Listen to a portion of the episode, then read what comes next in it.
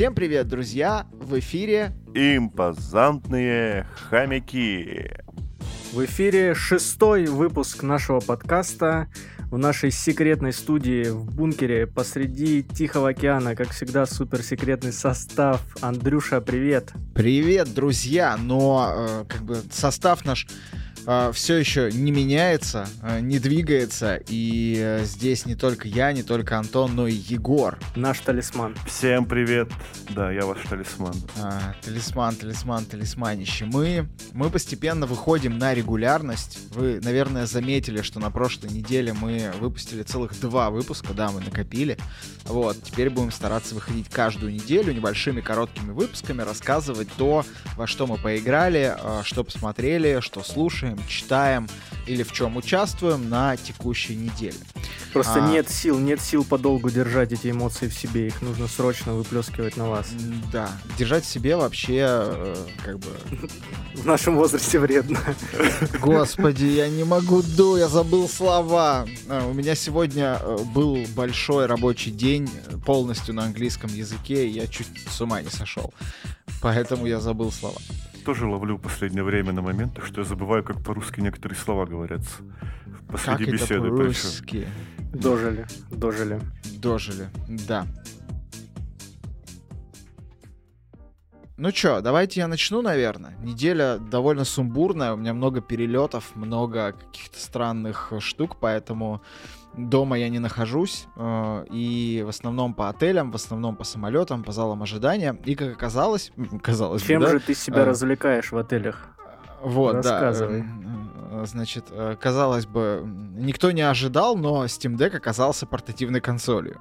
Потому что я с удовольствием играю в Steam Deck и начал проходить для вас и для себя, потому что а, не окунался толком, вот только как я рассказывал в прошлом выпуске, слегка. А, начал проходить серию Metal Gear. И начал я как, Solid? э, ну, те... э, Нет, ты меня не найдешь. А, как, Не с тем э, ну, связались. да, да. А, Если вы слушали Маскульт, вы знаете мой подход к потреблению разного из массовой культуры. Я всегда начинаю издалека, начинаю с самого начала, с истоков. А, Поэтому Metal Gear я начал, собственно, с Metal Gear, которая выходила на MSX и а, Nintendo Entertainment System. То есть, ну, давайте упростим. А, на Денди она, короче, выходила. А, вот, это самая первая игра. а, и, если честно, я многого от нее не ожидал. Я думал, ну, окей, первая игра Кадзимы, ну, наверное, короче, там, что-то какие-то тогда людей, конечно, людям понравилось. Сейчас глянем быстренько, если, короче, не зайдет, выключу и буду играть нормально в плойку. Вот. А я включил, и я, если честно, охренел. Потому что для меня игры с Дэнди, ну окей, у меня не было NES никогда, и Дэнди у меня была типа супер давно, но для меня игры с Дэнди и вообще игры того поколения всегда были такими играми, где цветные квадраты бегают за цветными квадратами и поедают их, типа. Ну максимум Марио, который состоит из четырех цветных квадратов, типа прыгает на другие цветные квадраты. Но когда я начал Metal Gear, я, я купил себе в Стиме вот эту вот новую коллекцию, значит, Volume 1. М, В нее входят первые две игры с NES и э, дальше трилогия, собственно. А, Я когда ее запустил, я, если честно, охренел, потому что а, я не понимаю, как Кадзима вообще думает, каким образом он во все это, как ко всему этому пришел, но это, блин, абсолютно гениальная игра. В том смысле, что ты от этой игры 80% того, что в ней происходит, вообще не ожидаешь в, на Nintendo Entertainment System, собственно, на Денди. А, ну, типа, отмотаем чуть-чуть назад, да, откуда она вообще взялась, если супер кратко. Тут надо просто понимать контекст. Кадзима и вообще Канами э, хотели какую-нибудь классную игру, боевичок, чтобы, типа, люди покупали, играли, и всем было кайфово. А, И в то время они начали делать одновременно Контру, которую все знают, я думаю, и Metal Gear. И если Контру они как-то сделали более-менее боевиком, то Кадзима сказал, слушайте, у нас сейчас там условно железо на таком уровне, что мы какой-то крутой, офигенный боевик с кучей там взрывов и всего не сделаем, просто потому что это невозможно. Поэтому я изобрету новый жанр. Да, да, давайте сделаем давайте сделаем такой боевик, где, короче, основная цель не драться, а наоборот уклоняться от драк. И все такие... И вот так и получился, собственно, Metal Gear, который, э, на секундочку, если вы не были в курсе, по большому счету первая и, э, по большому счету, главная игра, которая сформировала жанр стелс-экшенов в принципе. Ну, то есть вот без Кадзимы Да, и Metal Gear вот так. этого на, на NES вообще не было бы стелсов сейчас, и не пришлось бы вам ползать э, по кустам под машинами э, и не только в играх. Вот. А, Прятаться в толпе монахов. Да. Поэтому, ну, на секундочку, давайте уважать, как минимум, э, родоначальника жанра. Короче, в чем от- отвал башки? Во-первых, выглядит она, это вот сейчас сомнительная, э, сомнительный комплимент, но выглядит она как игра Сеги. А, типа, игра на Денди, которая выглядит как игра Сеги, это уже Ну, это круто, уже ну, немало, да. правда. Да. Да, она очень приятно выглядит. Может быть, это там последствия какого-то ремастера, потому что я же играю не прям в оригинал-оригинал, я играю вот в эту Volume 1, но судя по тому, как оно оформлено, а, они особо не парились. Ну, то есть Они это тупая хрена не эмуляция. делали вообще. Да, это как бы просто эмуляция. А, вот. И, короче, в чем фишка? Вы играете, значит, за чувака по имени Снейк, который пробирается на какую-то там секретную военную базу для того, чтобы спасти своего однополчанина из отряда Foxhound и, соответственно, там э, разрулить проблемку, скажем так. А, так вот, э, у этого Снейка, во-первых, есть... Ну, на старте у вас нет ничего, но у вас есть два инвентаря. Слушайте, для, для Дэнди наличие инвентаря — это, в принципе, какое-то, ну, почти невозможное явление. У чувака два инвентаря. Инвентарь для предметов и инвентарь для оружия. А по ходу игры вы, э, типа, бесконечно прячетесь от врагов, подбираете разные виды оружия и разные, ну, типа, патроны к ним, подбираете кучу разных предметов, начиная там от банальных ключ-карточек от дверей и заканчивая, собственно, картонной коробкой, в которой вам нужно прятаться. Да, она есть уже там, и это работает. То есть вы надеваете картонную коробку на себя и в ней ползаете, вас в ней не палят камеры видеонаблюдения. А, и враги, если вы не движетесь, конечно, когда они на вас смотрят. Но если вы просто в картонной коробке вот перед ним стоите, то он вас не спалит. Без коробки спалит, естественно. Враги и камеры тоже могут, как я уже сказал, вас палить, поднимают тревогу, начинают за вами бегать толпами. Вы можете их попытаться отстрелять, это получается даже иногда, но в целом тактика не самая лучшая, потому что патроны заканчиваются быстро, и как бы это не очень удобно. Лучшая тактика все-таки как-то доджить эти встречи.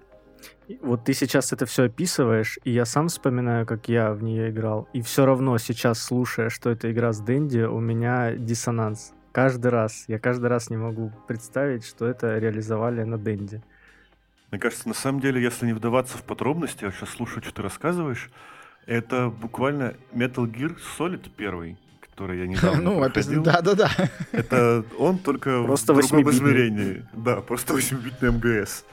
На самом деле, да, у меня ощущение, что я играю не в игру 86 года, а в какую-то современную инди-игру, которая просто сделана визуально, типа гиперказуалка, ретро-стиль и так далее. Потому что, ну, я не могу поверить, что в игре 86 года, года с Дэнди есть сигареты, которые надо курить, и дым от них подсвечивает э, лучи сигнализации лазерной. Есть всякие очки с э, инфракрасным видением, бинокли, есть возможность там убегать от врагов, убивать врагов бесшумными способами, как минимум двумя или шумными способами и триггерить других врагов на себя. Сторожевые собаки, которые могут спать, а могут вас слышать, а могут не слышать. Наличие каких-то секретов. Там вообще половина прохождения завязана. Вот я рассказывал в прошлый раз, что меня в первом МГСе на плойке дико, ну, короче, остановила история с тем, что нужно взорвать стену, потому что я не понял, что нужно сделать. Многие А, полегли на том моменте. Да-да-да. Теперь я понимаю, потому что, блин, э, взрыв стены — это почти кор механика вот этого МГСа с э, Nintendo. И это тоже, ну, трендец как э, круто, потому что вы вообще помните, как Дэнди выглядела? Вы вообще помните, как игры на нее выглядели? А тут у вас ну, не то чтобы полная, но разрушаемость. Ну, то есть здесь нет такого, что вы идете, и какой-то сегмент визуально видно, что нужно взорвать. Такое бывало в играх. А, нет, это просто типа, ну, стена, она и есть стена. Вот ты ходи ее, простукивай, находи место, которое будет глухо звучать, и его можно будет взорвать. Я такой просто, что? На Дэнди? Мы причем еще обсуждали тот нюанс, что когда игры настолько сильно опережают свое время, они могут тебя начать фрустрировать от того, что ты даже предположить не можешь, что ты в состоянии mm-hmm. в игре это сделать. И ты нач... как с той самой стеной, ты начинаешь тупить, потому что ты уверен, что в играх на плойке ну, невозможно взорвать стену. И ты такой, ну все, я не знаю, что делать. Поэтому я, если честно, не представляю, как вообще выживали люди в 86-м когда впервые все это видели. Я очень хотел бы испытать этот потому что вот ты в 24 году с ней познакомился и был в шоке. Вы бы видели эти сообщения капсом от Андрея в нашем чате.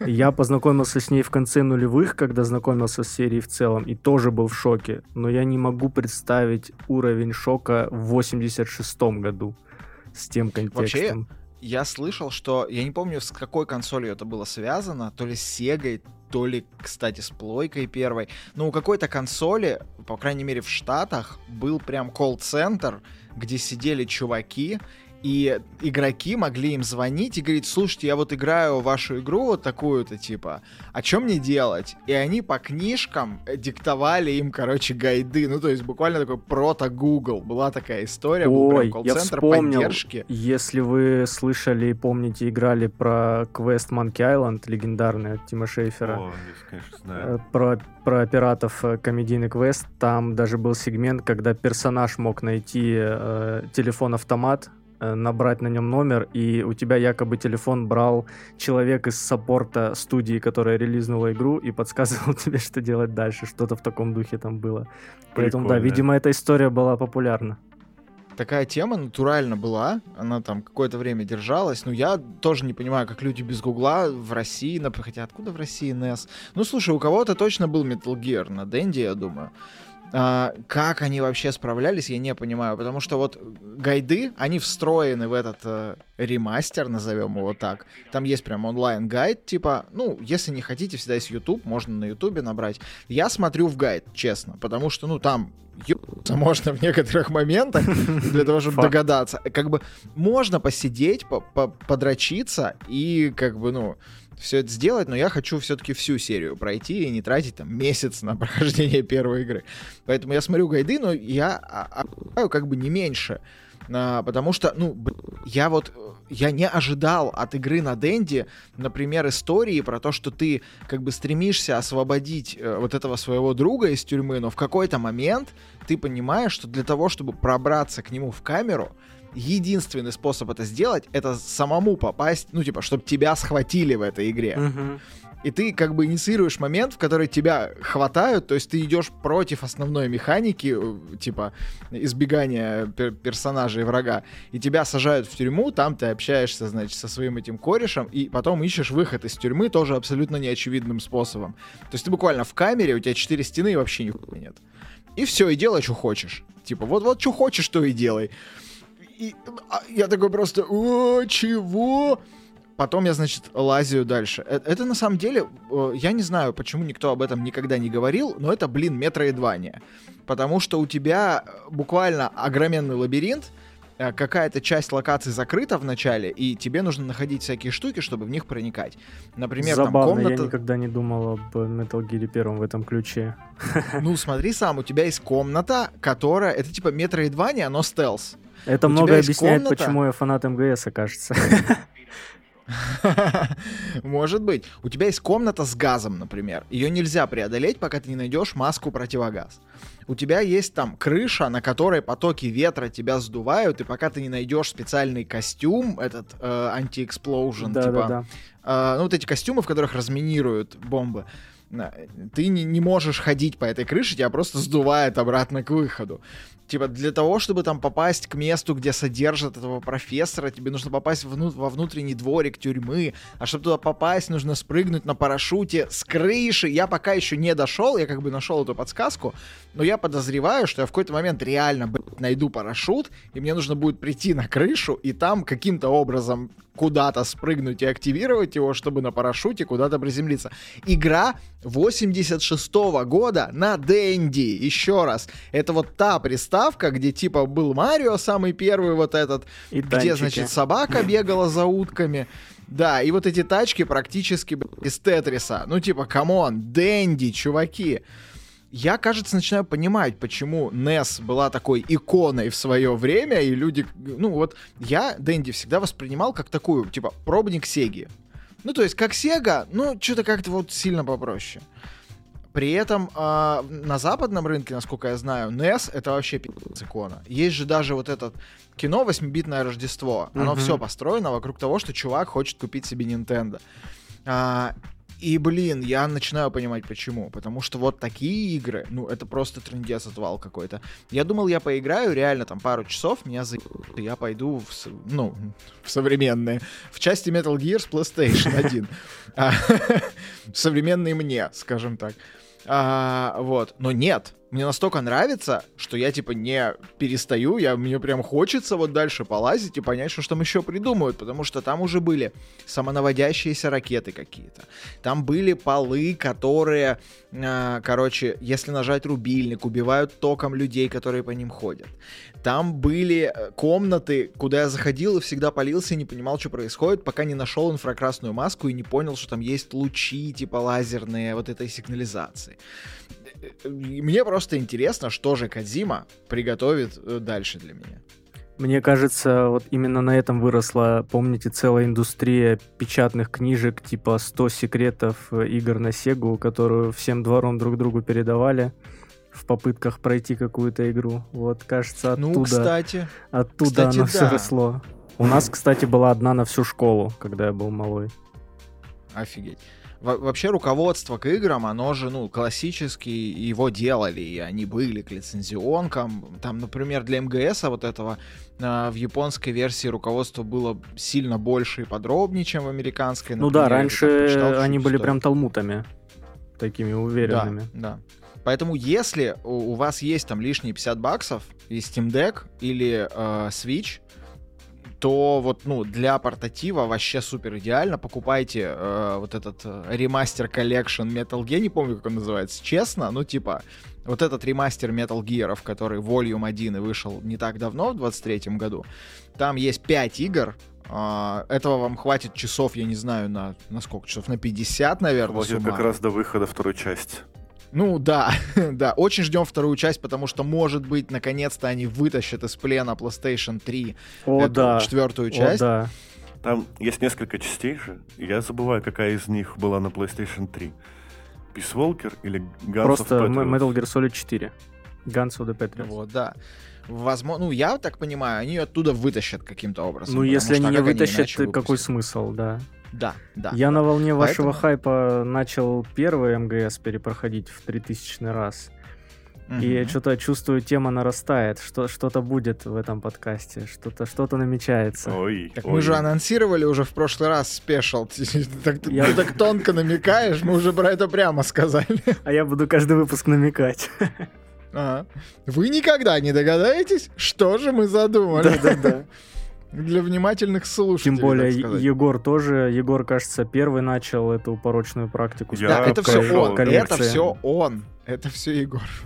Я не виноват. Короче, я я рекомендую, а, если вы типа не фанат Metal Gear, ну и вообще не играли, рекомендую попробовать.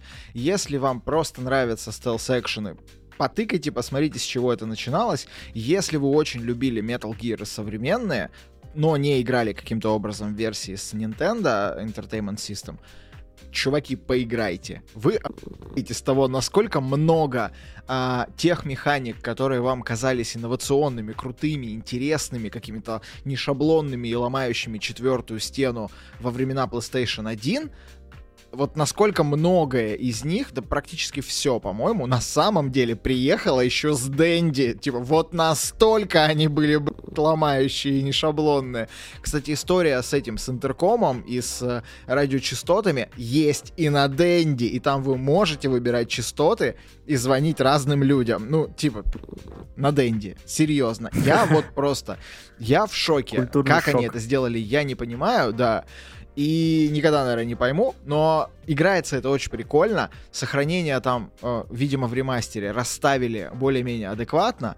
А, музычка классная, 8-битная графика радует, значит, глаза олдфага.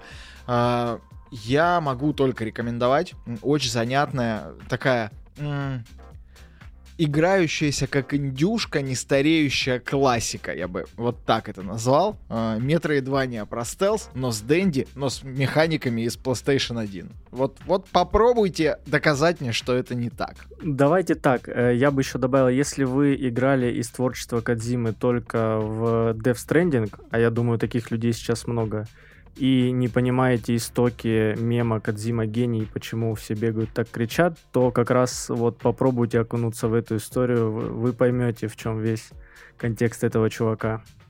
Тут, кстати, еще прикольно, что все вот эти приколы, которые Кадзиму сопровождают, что вот говорящие имена у него в Stranding там и так далее.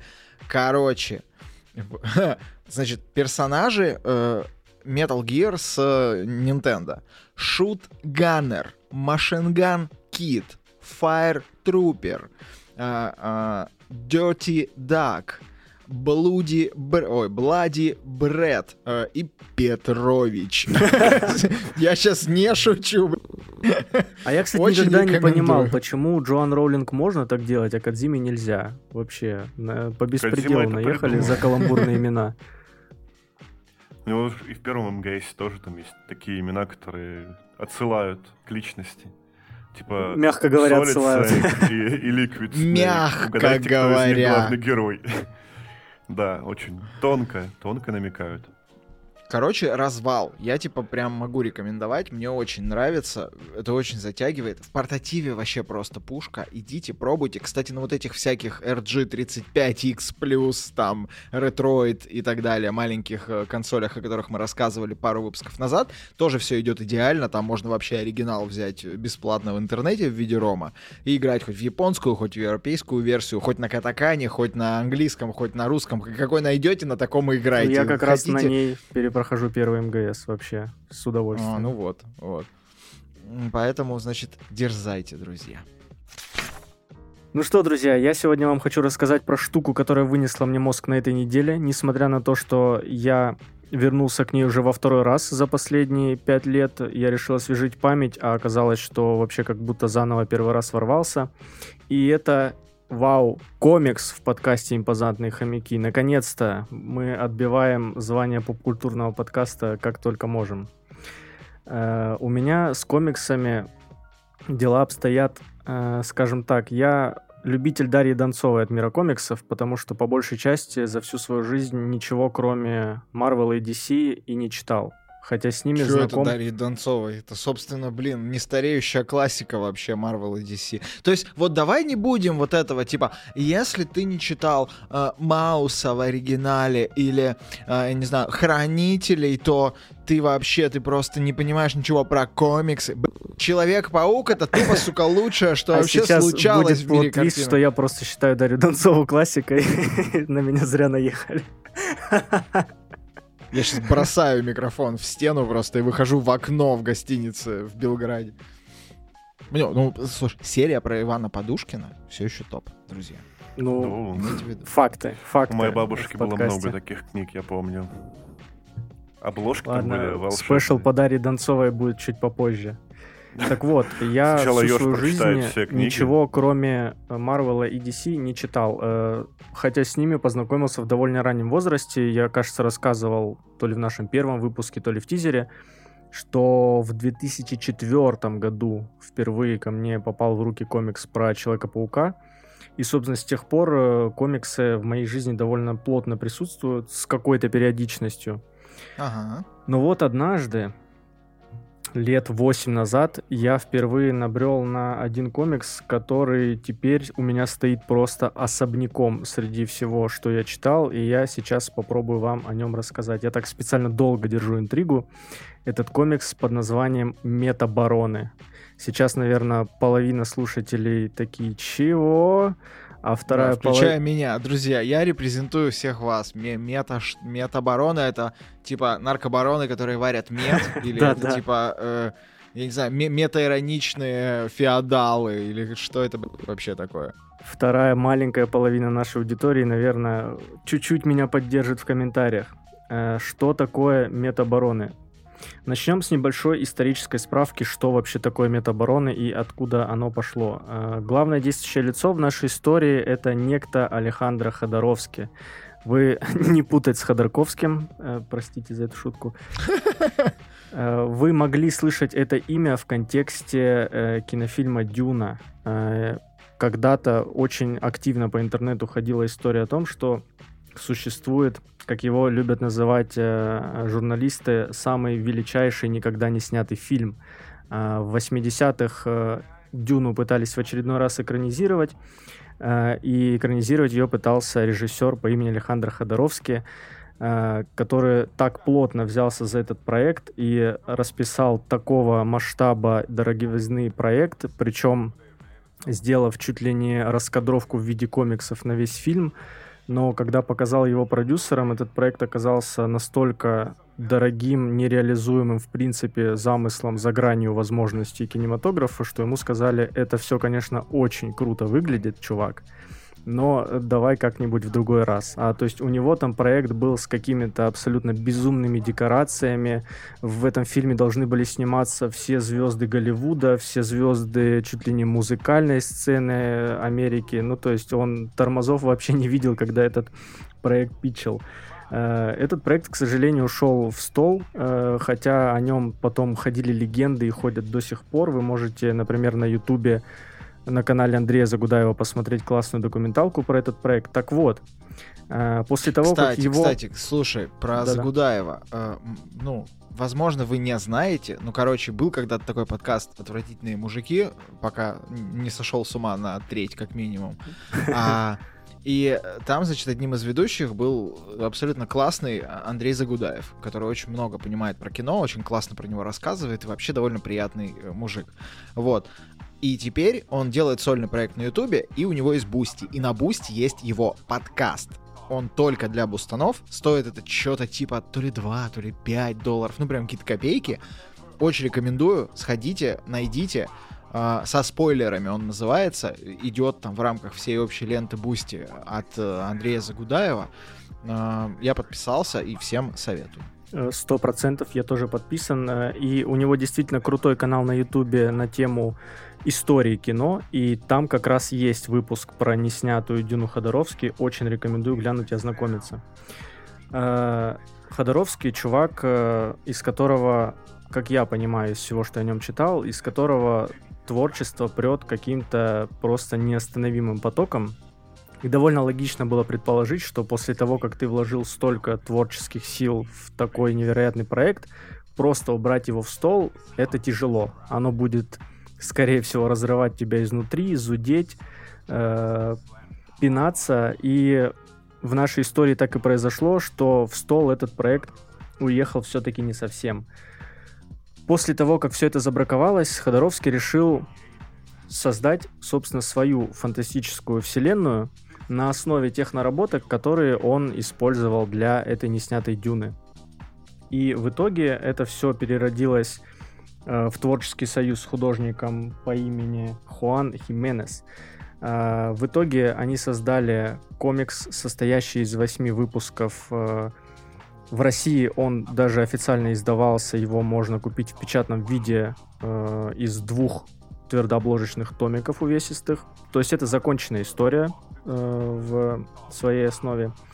И... А, то есть можно скачать или купить и не ждать уже, что там продолжение не будет э, никогда, да, например. Да, да, да, да. Эта история вышла в 90-х, она была написана как законченное произведение, отрисована, напечатана. Спокойно можно в это врываться и посвятить этому пару-тройку классных вечеров. Э, как вы поняли, наверное, даже по названию мета-бароны, это штука со специфической, скажем так, атмосферой. Э, я попробую вам сейчас передать свои ощущения от того, как я ее увидел, буквально, буквально зачитав несколько терминов, которые используются на страницах этого комикса. Итак, там используются такие слова, как метабароны, технопатриархи, постядерное оружие, мегакосмоносцы, техно-понтифики и кита-киборги. Чувствуете уже определенную атмосферу? Ну, звучит классно. Киты-киборги, это, это, это что вообще? Вот, Про вот, что там вот, речь? Вот. Давай кратко.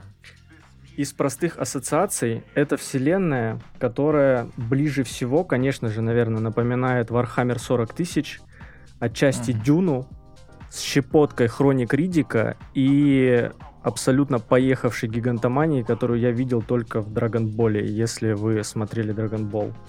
Это космическая вселенная, в которой э, царит атмосфера такого, знаете, техно-средневековья космического. То есть это все строится на таких образах э, максимально гротескных, максимально религиозных, э, с огромной долей христианской мифологии во всем этом и в визуальных образах. То есть, наверное, Ваха это самый близкий э, аналог, который можно себе визуализировать, как выглядят метабароны.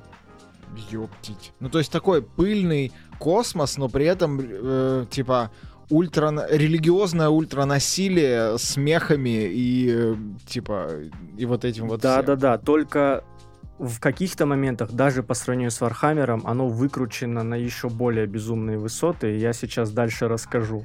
Такие бывают Понимаешь, вообще? он называется метабароны. Вот метабароны. Это все в этом комиксе. Оно мета, гига и техно, чтобы вы понимали. А выглядит это все... Э, я долго пытался у себя в голове сформулировать, что мне напоминают э, кадры в этом комиксе.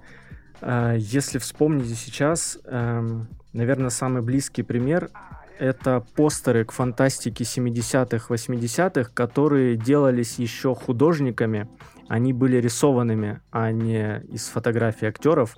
А вот такие, как mm-hmm. будто нарисованные красками. Да, они такие прям насыщенные, э, акварельные, вот прям как картины. Или ага, какие-нибудь ага. обложки к книгам по Конану. Вот что-то вот такое. Mm. Прям такие понял, тяжелые, понял. тяжелый гротесный рисунок. Вот так выглядят метабароны. И читая этот комикс, э, я... Сейчас будут сложные конструкции. Я словил два уровня кайфа просто от всего происходящего. Первое, конечно, я дико кайфанул от самой истории и эстетики. Кто такие метабароны? Метабароны — это каста э, мега-воинов, главных э, защитников космической империи, супер неубиваемых чуваков. Это, собственно, семья, и титул метабарона передается от отца к сыну. В галактике всегда существует один метабарон, который помогает империи, всех месяц. При этом он не то чтобы рыцарь в сияющих доспехах, э, дать может и своим нанимателям. Мужики довольно суровые, как и все в этой вселенной. Э, и, собственно, история комикса — это история этой семьи от самого первого метабарона и вообще того, как они зародились как клан, и до текущего, там, актуального на момент написания метабарона, его пра-пра-пра-пра правнука. А, и я очень кайфанул от того, как авторы держали меня в балансе между этим безумным гротеском, от которого, на самом деле, если долго э, это читать или смотреть, ты начинаешь немножко уставать. Ну, потому что градус насилия, пафоса, суровости, он какой-то абсолютно безумный, он каждую секунду только увеличивается. Естественно, от этого можно немножко притомиться или присытиться. Но э, что мне больше всего понравилось, история строится так, что на самом деле все, что ты читаешь, это диалог двух роботов дворецких, которые работают дома у метабарона, и один другому рассказывает, а на кого мы вообще работаем, что это за метабароны, откуда они взялись и кто такой наш хозяин. И вот этот более старый пожилой робот рассказывает молодому историю этой семьи. робот. Да. И... Пожилой робот, да, это как? Чуть более ржавый.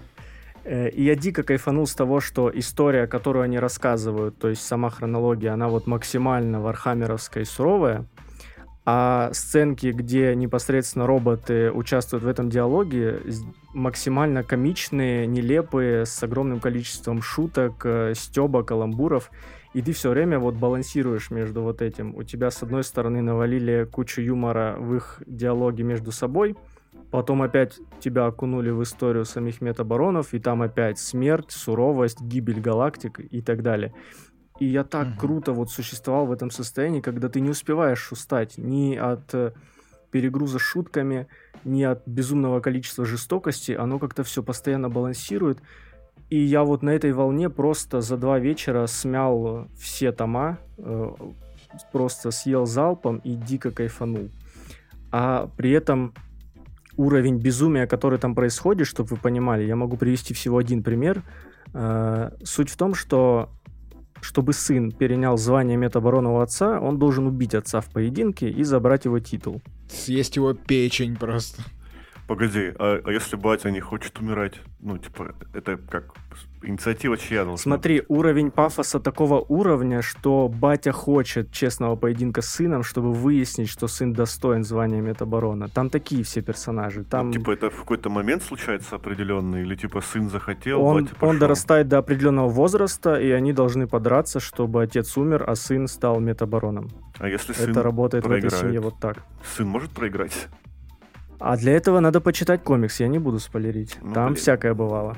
Ладно. И вот когда один из этих э, отцов сыновей дрались между собой, они хуялись так сильно, что вызвали пространственный разлом времени и пространства в той области галактики, где они дрались.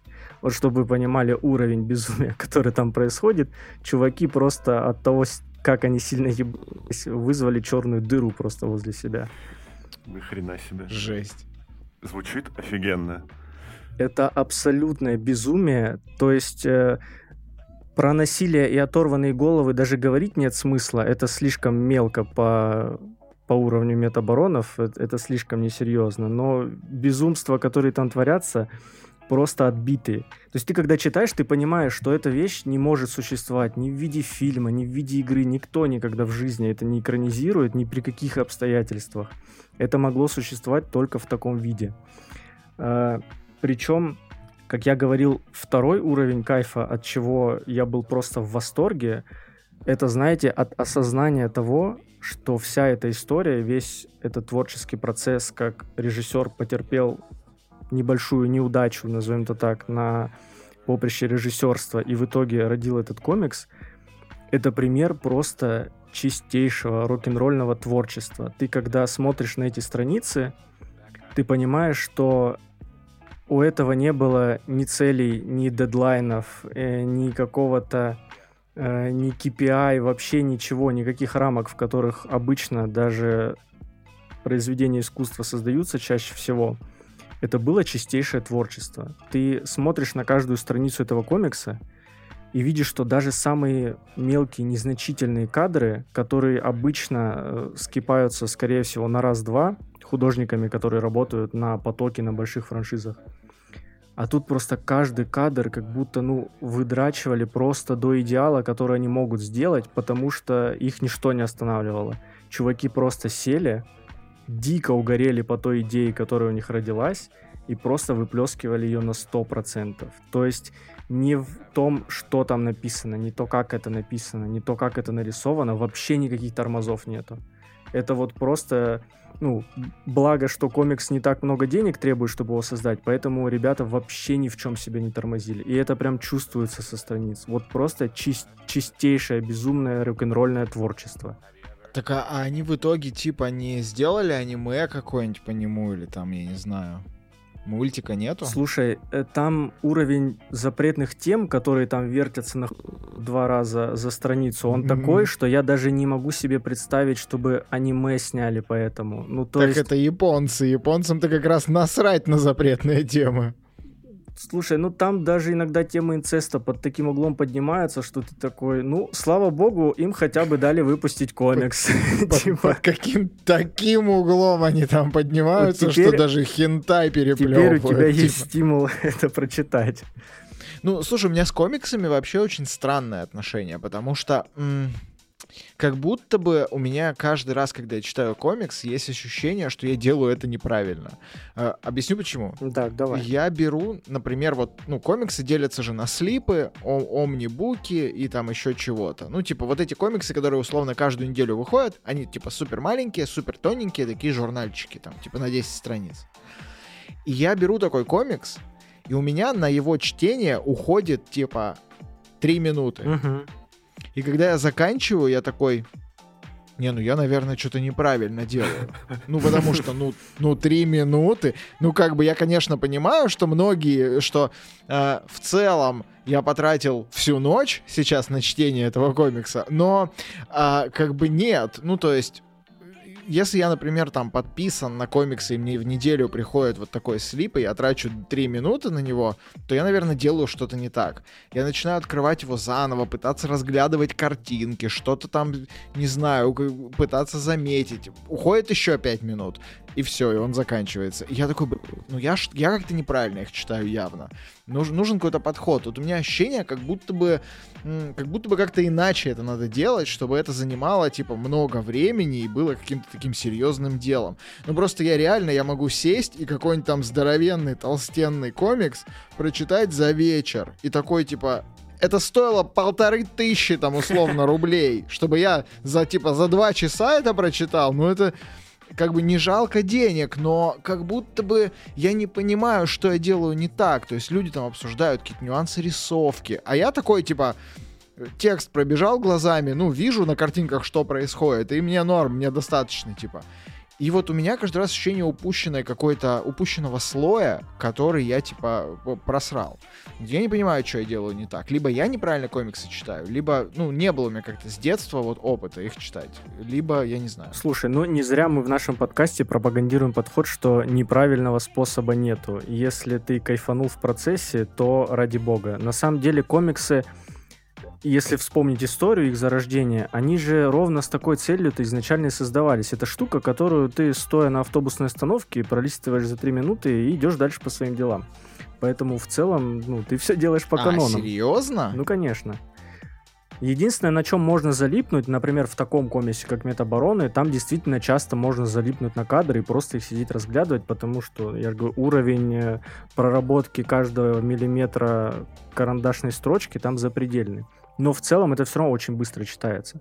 А плюс метаборона в том, что несмотря на то, что после этого, естественно, франшизу купили, и у нее позже выпускались уже более-менее современные спин и ответвления, типа у нее есть несколько других произведений, но корневое оно вот одно, а оно законченное.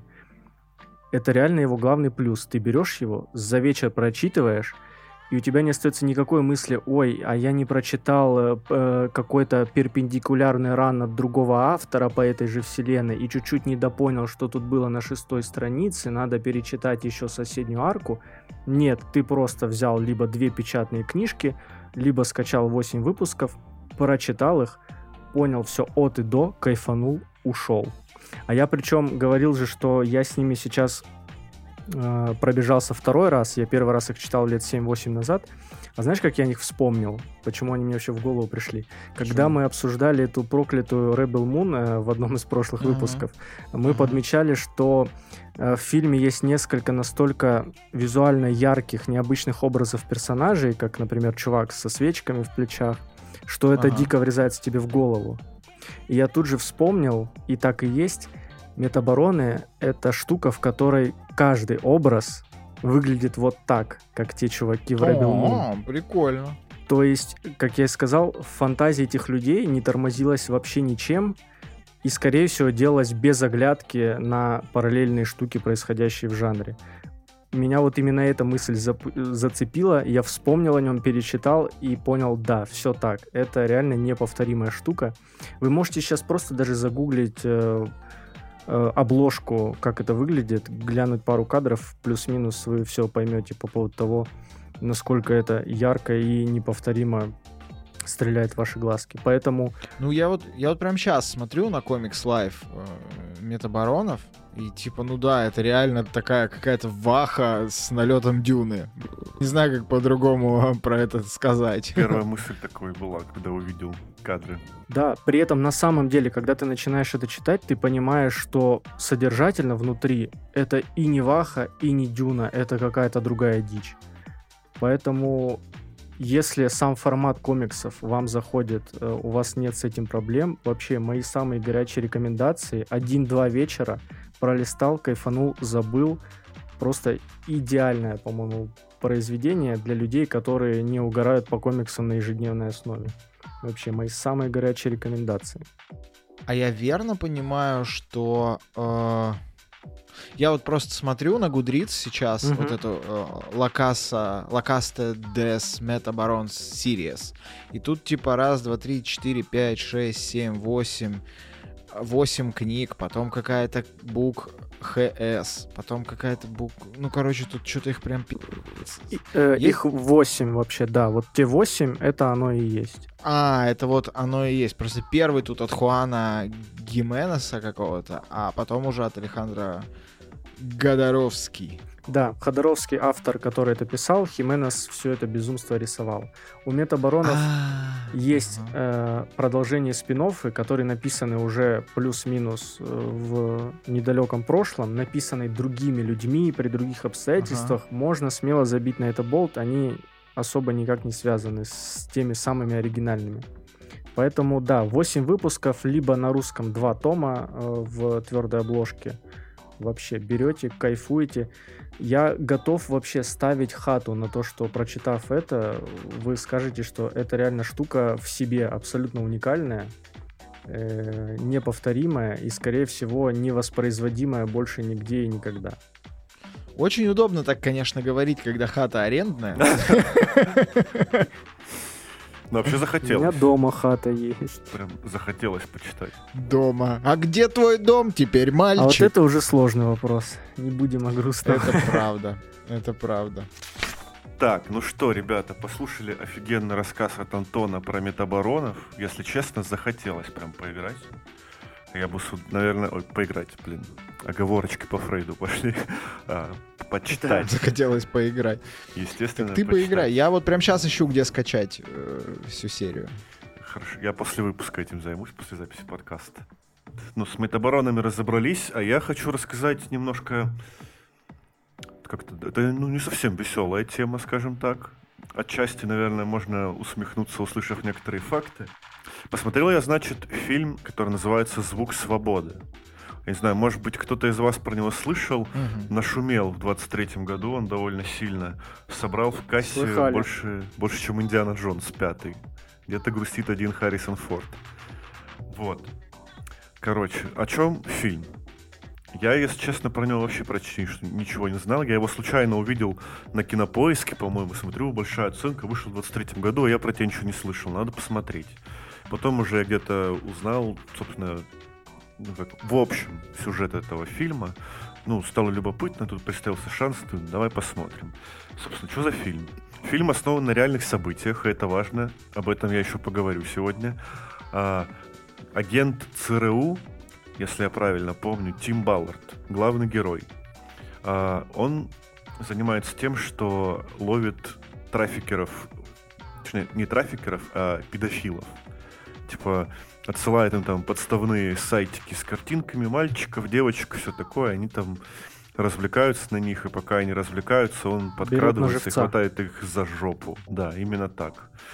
В общем, однажды у него случается кейс, в котором он освобождает живого мальчика, ну, то есть прям его перевозили через границу, он там с помощью разных ухищрений, на одном из которых я остановлюсь попозже, а, узнает, что типа вот этот поставщик дилер, по-моему, так это называется, привозит какого-то ребенка, и, в общем, так он спасает пацана. И, если я правильно помню, он колумбиец, этот мальчик. А, Агилар фамилия. Забыл, честно, как его зовут, но это не важно. А, в общем, и они так с мальчиком болтают, он ему рассказывает, как они попали в это рабство сексуальное, назовем это так, что у него там осталась сестра, и главный герой так проникается, что решает во что бы то ни стало найти, как ему вызволить эту девочку. И, собственно, на этом и построен фильм, что вот благодаря этому зарождается его организация. А организация это Мгм. называется Operation Underla... Under... Сложно выговариваю, короче, называется она А- ОУР, Operation Underground Railroad. Railroad. Э, Аббревиатурка такая. Короче, э, они, собственно, занимаются тем, что выслеживают педофилов, трафикеров, останавливают это все, ловят, пересажали там уже кучу народу, если верить информации с их сайта, и освобождали целую кучу детей. Что, конечно, молодцы. Но там не только дети были, там, в принципе, тех, кого поймали, тех, кого перевозили через границу нелегально. В общем, если синопсисом закончим, скажу, что в целом местами такие жуткие сцены там показывали, связанные с детьми, что прям в один некоторые моменты хотелось выключить. Но это в основном происходило, наверное, в начале и немножко в конце фильма, так что все остальное успело это ощущение разогнать. Разогнать потому, что были очень странные моменты местами в фильме. Там был герой, про которого я еще расскажу, который сидел, рассказывал, как он, собственно, стал бороться с, с этими трафикерами только со своей стороны. Это был один из э, людей, типа, с, за рубежом, там, собственно, где искали девочку. Э, говорит, вот, я, типа, шел пьяный, там только откинулся, и тут такой, оп, и переспал с 14-летней проституткой. И такой думаю, ну, блин, буду теперь помогать проституткам. И главный герой сидит, плачет. Интересный заход. Да, я такой, типа, чего нахер? И главный герой сидит такой, знаешь, как будто он трогательные истории никогда в жизни не слышал.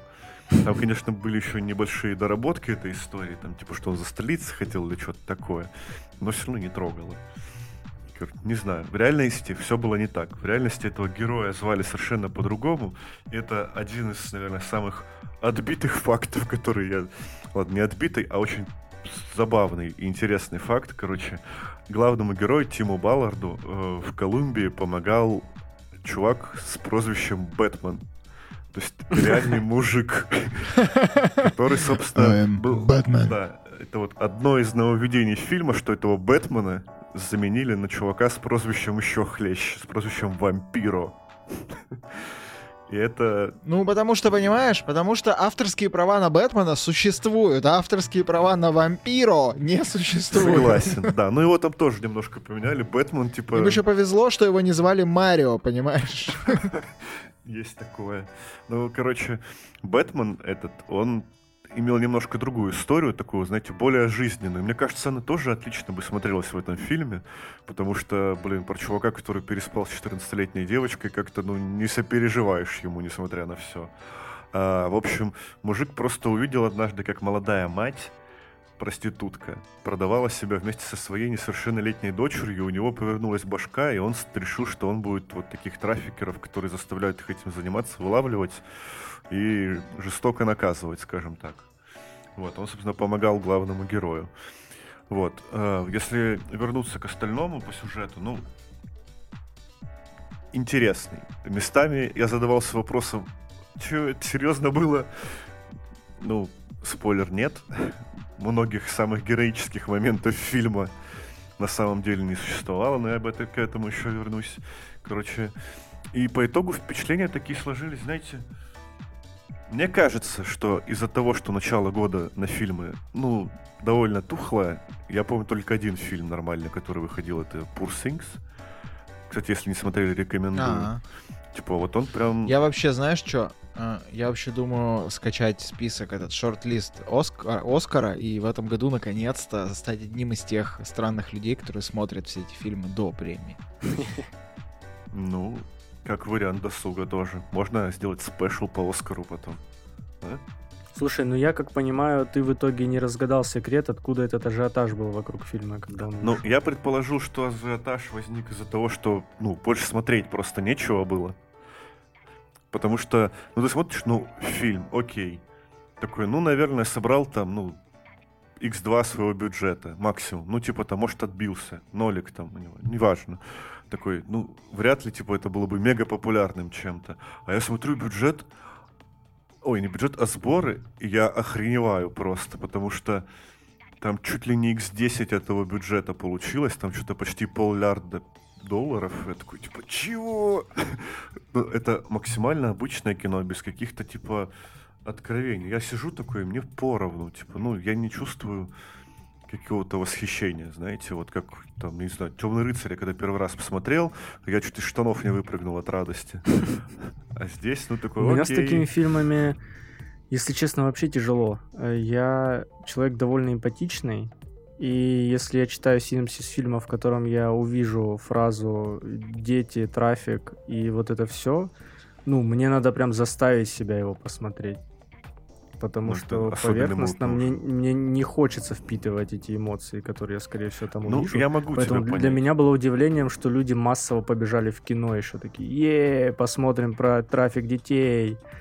Я такой, Ну, вау. тема-то важная, типа, ну, Слушай, come on. важная, Понятно, что ну- разные степени восприятия у всех, но, слушай, ну, существуют такие фильмы, значит, очевидно, спрос на них есть. Ну да, я Ну понимаю. да, тебя. ну в общем, для, для меня загадка, что это получился именно такой кинотеатральный entertainment для многих. Я такой, вау. Согласен, Интересно. фильм вообще не кинотеатральный. Ну, типа, мне казалось, что это фильм чисто, знаете, для видеопроката. Дома смотреть. Вот он такой вайб создает. Вот. А, собственно, такие вот у меня были от него ощущения. Но самое интересное, мне кажется, остается за кадром этого произведения. Потому что, как я уже сказал, фильм основан на реальных событиях, часть из которых была выдумана. Вот. И, как водится, самые геройские для крашести, так скажем, произведения. Простите. Вот слово, слово «краш» в рамках обсуждения произведения про торговлю детьми, это довольно странно звучит, Егор. Слово краша, а не краш. А, это краше, окей. ну, Короче, понятно, что все это для этого сделано, но забавно, что это самые героические моменты фильма. Типа, все самое скучное, что было показано, но реально было. Вот все самое там, как он про- стоял с пистолетом приставленным к голове, как там отправился на самоубийственную, как кажется, миссию. Это все, конечно, ради красного словца. Ну, блин, ожидалось. А, но это, наверное, можно скомпенсировать тем, что наверное, самый жуткий персонаж фильма, женщина, которая под видом э, конкурса талантов заманивала детей и увозила их в рабство, она реально существовала. И это реально молодая женщина. Я просто в ахере был. Типа, как? Типа, молодая женщина, типа, как у нее никакой эмпатии как будто к детям не было. Типа, просто вот, знаете, как мешки с навозом продавать, вот так же она к ним относилась. Типа, с улыбкой там их заманивала, с улыбкой разговаривала с их родителями, типа, приходите ровно в 7, они все будут здесь. Там милые прозвища им придумывала. Ну, типа, типа, come on, у тебя Мизулина перед глазами, и ты все еще спрашиваешь, как там условно, конвенциально, ну, очень сложно назвать Мизулину конвенциально привлекательной и вообще сделать ей хоть какой-то комплимент, но частично на твой вопрос это отвечает. Как может быть человек внешне не выглядящий как и- там, ну, по крайней мере, пока ты не посмотришь, как она улыбается. Но если она вот- у вас вот все время пример- перед глазами, то обратитесь к специалисту. Это что-то не то происходит. Я везде, я всюду вижу Мизулину. Что со мной, доктор? Ты вы просто в Сербии. А, Кажется, последний выпуск пишем, да, пацаны? а чё, так мы все не в России. Нас только больше слушателей появится, если нас запретят или там что-нибудь с нами сделают. Да. засудят или я промотайте объявят кем-нибудь. Блин, Да. слушай, ну все равно из того, что ты рассказываешь, я чувствую, что мне тяжело себя будет заставить включить такое. Могу понять. Я Ну, поэтому просто знай, что Тяжелые темы, я к фильм. ним не готов. Это надо Я собраться тебе с силами. рекомендую, е- если ты любишь тяжелые темы, но не про детей хочешь посмотреть, э, я тут вонзился все-таки в Band of Brothers. Наверное, как-нибудь в следующий раз расскажу, чтобы... Ну, или я расскажу сразу, наверное, про всю трилогию как-нибудь попозже, через несколько выпусков. Потому что сейчас уже перешел на Тихий океан. Но если, типа, long story short, а... это сериал, который, если бы вышел сейчас, вот в том виде, в котором он вышел в 2001, по-моему, году, я бы охуел от того, насколько он крутой, дорогой и качественный. Вот и думаю. Понимаю. Кстати, Все. звук свободы, кстати, снят качественно. Картинка красивая, мне понравилась. Приятно смотреть. Вот. А, из приколов, связанных с фильмом, типа, э, знаете, есть такое у меня иногда ощущение, смотришь какой-нибудь фильм, где рассказывают, какой хороший чувак, какой он классный, смотрите. Такой думаю, ну подпитывайте как будто, ну не верится мне, хочется доебаться до чего-то. И в этот раз я пошел гуглить, собственно, кто таков Тим Баллард, что он делал. Первое впечатление такое, блин, да, классный чувак, молодец. А потом что-то всплывают разные сомнительные, так сказать, Он истории бывал на острове Эпштейна? Знаете, я когда фильм смотрел, у меня э, сложилось впечатление, что чувак, который играет главную роль, ну, главный герой, он там в один момент притворяется педофилом, чтобы выпутать э, сюжетно значимые сведения у другого настоящего педофила. Он слишком хорошо притворялся. И ты такой думаешь, блин, что-то... Так что ему понравилось. У меня такое ощущение, что эта история, типа, э, как будто они реально хотели там в один момент построить педофильский свой клуб, и потом их просто спалили, и им пришлось переобуваться в полете.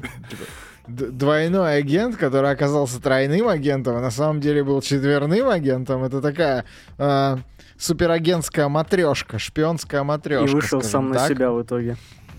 Да, ну, да, короче, да. Тимбалард оказался, что нарылся немножко в пушку, он там что-то своих инвесторов э, не рассказывал никому, куда он тратит, тратит свои монеточки, и иногда придумывал себе заслуги, знаете, как Брежнев себе ордена вешал, вот он себе придумал там спасение детей. Вот, что-то такое. И это немножко отвечает на вопрос, собственно, на один из вопросов, почему этот фильм не выпустили сразу, ну, практически там обычно сколько на постпродакшену нормального кино уходит? Год? Полтора? Ну, блин, come on, по-разному у всех. Ну, короче, фильм сняли еще в 2020 году, а вышел он только в 23-м, ну, в конце. Вот да, и при, прикол в том, что там, да, не студии major ы, как их называют, они там говорили, ну, фильм классный, но мы показывать его не будем, типа, вот вам пряник, идите погуляйте. Там, 20 век Фокс, который сначала спонсировал, вообще по итогу слился от них. Че весело. Хоть пряник дали, могли я... Судя по истории, я бы документалку про это посмотрел. А мне кажется, можно. То есть ты найти. такой. Серьезно? То, то есть ты такой, я типа. М- это бы было слишком тяжело для меня, чтобы, ну, типа, это, это, это звучит Нет. очень тяжело, поэтому не смогу это смотреть, типа, в рамках вымысла, но вот документалку, Не, я... там еще и фоточки покажут, документалку... вот это дерьмо несите. Заклеймили в прямом эфире. Я про документалку, типа, с разоблачением этого чувака. Звучит как охуенная Есть теория заговора. Я бы такое журналистские посмотрел. расследования про его компашку. Он, вот, кстати, вот, уже вот, ушел из нее и пошел, типа, э, религиозные меньшинства защищать. Видимо, трафик кончился. Надо уделить По-моему, звучит пока как чувак, которого талант к инфобизнесу, если честно. Ну, немножко есть. Он но... умеет подхватывать темы. Он там еще сторонник какой-то теории заговора, что типа мировые правительственные лидеры вывозят детей там из разных стран, выкачивают из них какое-то вещество, чтобы молодеть и не стареть. И прикол в том, что... О, QAnon! QAnon! привет, давно не виделись! Прикол в том, что и он, и актер Джеймс Кавизел, который, кстати, очень сильно на него похож, это прикольно. Они оба жутко религиозные чуваки. Это Джеймс Кавизел, это тот парень, который играл Иисуса в «Страстях Христовых» Мела Гибсона. Они очень религиозные. Типа, э, Баллар говорил, что, типа, я выбираю Кавизела, потому что он так же, как я, рьяно верит в Иисуса. Но при этом они оба сторонники этой теории заговора. И тут... Мы сейчас в нашем расследовании далеко можем выйти, пацаны. Да. То есть ты все еще не видишь связи, да, между этими двумя фактами? Это очень забавная херня. Такие религиозные. Ну, кстати, я могу понять персонажа, почему вот ему захотелось. Почему он так рьяно сражается с педофилами. Что-то 12 лет он, по-моему, их ловил. Ну, а, ну типа он супер семейный, у него много детей. Да, у него, он, короче, на данный момент понимает. 9, по-моему, и два из них это те, кого он спас, ну, типа, вывез из-за границы. Вот. Ну, короче, несмотря на всю эту фигню, конечно, он и хорошего понаделал, тоже молодец. Так что тут двоякий такой персонаж, знаете, он как бы внешне вроде выглядит молодцом, делает много хороших вещей, как будто бы даже по-настоящему делает, а не как мать Тереза. А под ковром что-то... А подожди, а что с матерью Терезой Ну там же известно, что типа ее хосписы Там тоже разоблачение ты были, пропустил. на самом деле. Пыточные у матери ну, Терезы? Пыточные, типа не в прямом смысле, что там людей пытали, а в том, что там просто люди от э, самых простых болезней умирали, потому что мать Тереза не, не давала им лекарства. А, ну то есть вы все еще не видите разницу между гиперрелигиозностью, отсутствием веры в современную медицину и веру в теории заговоров. Окей. Мы просто не хотим говорить это вслух. Здесь каждый выводы делает сам. Все Там скорее не про то, что она в традиционную медицину не верит, там скорее про то, что она деньги просто отмывала на них. А тут Егор просто срывает покрову. Мать Тереза отмывает деньги. Королева Великобритании, там, наркотрафик. Плоская земля, плоская земля, я гражданин СССР. Не, это же прям была целая статья, Ну, это была там, журналистское да, расследование, да, что там я помню. давали интервью В работники. смысле, это, это правда, это правда, или это в смысле, это не прикол. Это правда. Вот вы, вот это вы меня сейчас, конечно, а- а- огорошили, типа, оглушили. Тетя, которая ворует Пойду детей. читать, видимо. Мисс, между прочим, победительница конкурса Мисс красоты Картахена. Тебя не удивило, что она ворует детей, а мать Тереза тебя удивляет.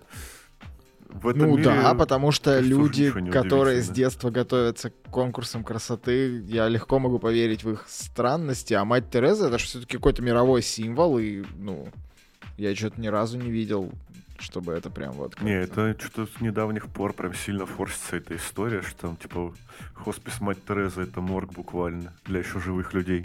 Я сижу в каком-то не том твиттере, видимо. У меня там форсится какая-то херня про парковки Ашана, типа, и каких-то айтишников. Так, ну вот. Антон, Такое. Репости правильные вещи в Твиттере, я на тебя подписан. Ты ответственен за контент, который ты Принял. приручил. Принял. Да, кстати, еще прикольный факт. Э, Чувак этот чудит очень забавные медиа события, когда он захват, ну, отправляется на захват каких-нибудь там значимых преступников, он с собой берет всяких медийных личностей и иногда суперзвезд всяких. Типа, смотрите, какая хрень у меня тут происходит. Но это можно, конечно, понять. Он наверняка так деньги привлекает, но все равно, типа, поехали, мы ловим педофилов сегодня, поехали позырим. Такой, Ну, поехали. Нормально. Джеймс Кавизел с ним катался до несколько месяцев. Ловил этих парней злых. Вот. Такая офигенная история, закрученная в разные стороны по спирали. Ну а мы потихоньку закручиваем спираль нашего выпуска, и в конце, так сказать, э, любая спираль, которая хорошенечко закручена, должна выстрелить. И наша спираль будет стрелять прямо сейчас. Антон, давай. Да, друзья, самое важное объявление. Мы долго держали его в себе, но, кажется, время пришло. Да. Мы же все с вами понимаем, что все, кто пишут этот подкаст, все, кто его слушают, являются официальными партнерами, я бы сказал, сертифицированными. Каждый из вас — это официальный партнер подкаста «Импозантные хомяки». Поэтому у нас есть для Погоди, вас два выгоду объявления. делить не будем с ними. Мы идеологические партнеры. Да, да. Поэтому, во-первых, у нас огромная-огромная просьба к вам ставить нам оценочки везде, где вы слушаете этот подкаст, ставить оценочки, писать ревьюшки, пересылать подкаст мамам, братьям, детям и котам. Это очень сильно поможет нам, и надеемся, что в конечном итоге это поможет и вам, и дальше слушать крутой подкаст. Во-вторых, мы безумно вам благодарны за весь ваш фидбэк и активность, которую вы ведете. Ну и, собственно, самое главное, чтобы стать э, до конца сертифицированными партнерами подкаста «Импозантные хомяки», мы подготовили для вас возможность присоединиться к нашему сообществу на Бусти и Patreon, где мы сможем быть с вами на максимально тесном и быстром контакте всегда, где у нас будет с вами супер luxury чат для сертифицированных партнеров, где вы сможете лицезреть невероятные special ы, которые мы с вами заготовили на этот год, и другой эксклюзивный контент. Вы сможете поддержать нас, а мы сможем быть с вами на постоянном и тесном контакте. Звучит как план. Ну и вообще, какой современный подкаст про поп-культуру без, без чата? Это уже нужно больше чатов, поэтому заходите, пообщаемся. Вот, если вы разделяете наши ценности, если вы тоже не любите препарирование медиа-культуры и поп-культуры скальпелем, а хотите больше про эмоции, больше про ламповость и какую-то вот м, не экспертность, вот эту псевдоэкспертность, а просто про кайф или не кайф, то подключайтесь, заходите. А, Вы не одни, совершенно точно не одни. Давайте покажем это друг другу. Да, ребята, будем очень рады, если вы к нам зайдете на огонек, перетереть за чашечкой чая кости какому-нибудь новому фильму или, может быть, любимой вашей игре. Но обещаем, Или что не ведущим будем подкаста. разбирать ее на запчасти. Честно, клятвенно клянемся, просто покайфуем вместе, ребят. Факт. Будьте хомяком, и хомяки будут в вас. Главное, делайте это импозантно. Факт. А мы на сегодня прощаемся. Услышимся через неделю. А пока, друзья, любим вас. Пока-пока. Пока-пока.